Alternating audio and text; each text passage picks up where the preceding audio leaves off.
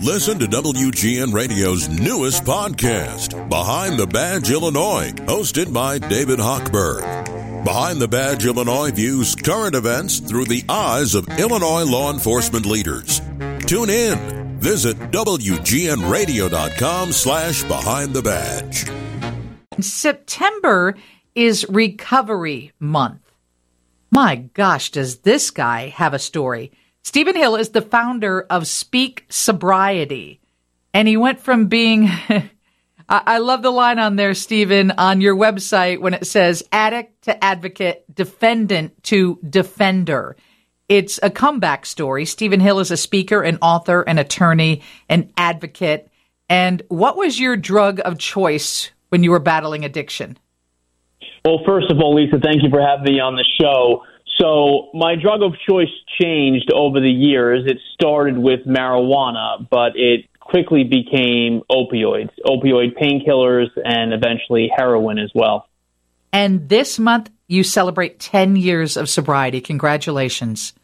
Thank you. It's been it's been quite the journey. I, I can't even believe that it's been 10 years. I was actually just on vacation with a close friend of mine who I went through this entire journey with. And we were just talking about what it was like when we first walked in the doors that first day of treatment, feeling so sick, not having any idea which direction to go, and just really feeling like this is not even a possibility for me because I had tried at it so many times and failed. And Stephen, I, I don't even know when those words came out of my mouth that that's appropriate when you're do you congratulate someone on their sobriety? I see a lot of people post on social media. I'm never really sure what the appropriate thing to say is. You absolutely can, can congratulate someone on their sobriety or on their recovery, whichever you want to call it. Uh, either term is definitely acceptable. Uh, it's it's a it's a major accomplishment. And here's the thing: is people say ten years is a major accomplishment, and it is, but we celebrate 24 hours the most mm-hmm. important person in the room, if you go to any type of support group, it's not the guy with 30 years, it's the one with one day. Because at the beginning, I couldn't even put 24 hours together. The thought, I couldn't even wrap my head around it because when you're physically dependent on a substance, not using means you're sick and you're not doing very well. And the physical part of it is, is not even the worst of it. It's the mental obsessions, the voice in the back of your head telling you to go get high, to go do this, go do that, commit crimes, do things you wouldn't normally do in order to maintain that addiction. But you can congratulate someone on 24 hours if you'd like.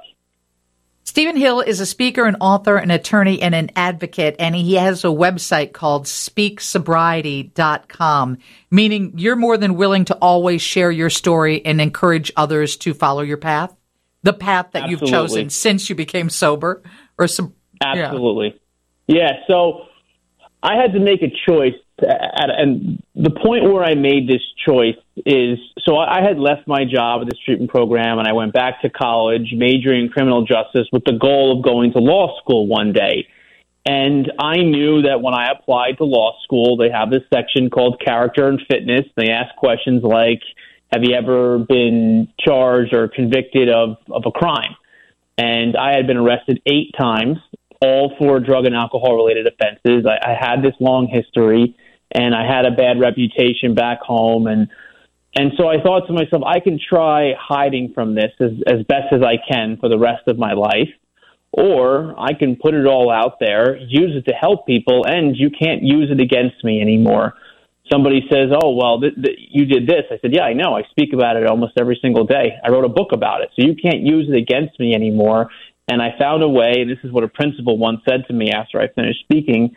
She said, You found a way to take your mess and you turned it into a message. And that really resonated with me so much. Yeah, that's key. I know that uh, DuPage is uh, having several events for Recovery Month. This is Recovery Month. It's what people celebrate in September, and one of them is coming up on September 27th. Do you do you target people who might have family members who are battling addiction, or those who have recovered, or those who are currently in the throes of addiction?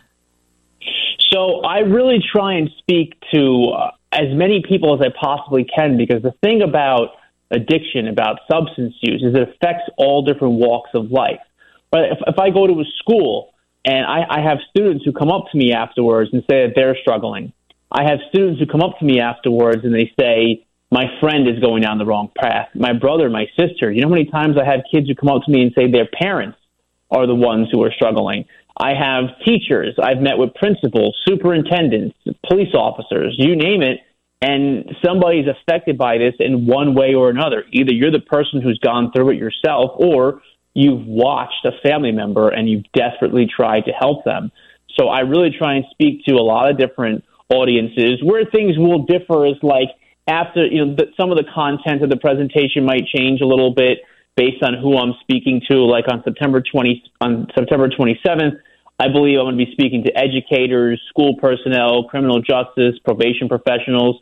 So I'll focus a little bit more on things like when we're talking about length of stay in treatment, treatment uh, versus incarceration, since there's going to be some criminal justice people there.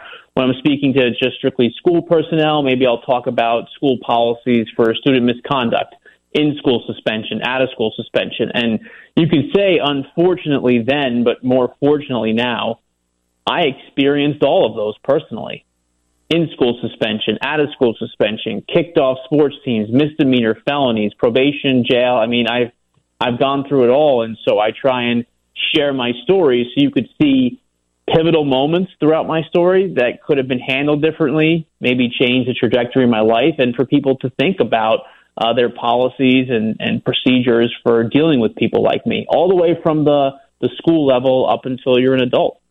You can find out more about his story and what he has to say at speaksobriety.com.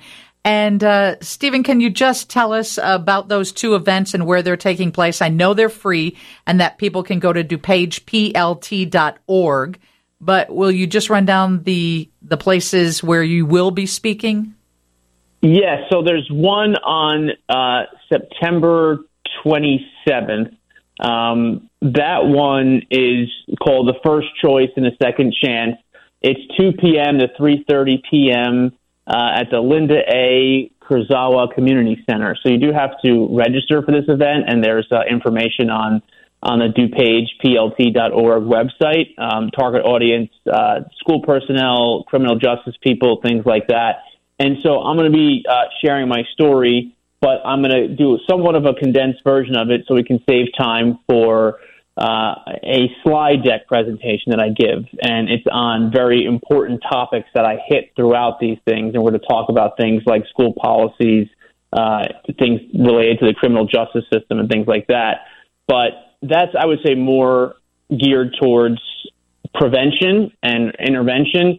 Okay. Uh, September is Recovery Month, and that'll be the second event. And that's on September 28th uh, I believe it's 8:30 a.m. to 12:30 p.m. I won't be speaking for that entire time, but I'm going to be sharing my story, and this is really uh, trying to give people hope. Uh, okay. I believe it's even called uh, the DuPage County Hope Task Force uh, is one of the people that's sponsoring this event, and I'm really trying to show people that recovery is possible, and not just in a small way. One of the most important things I had to do was create a life for myself that was worth staying sober for.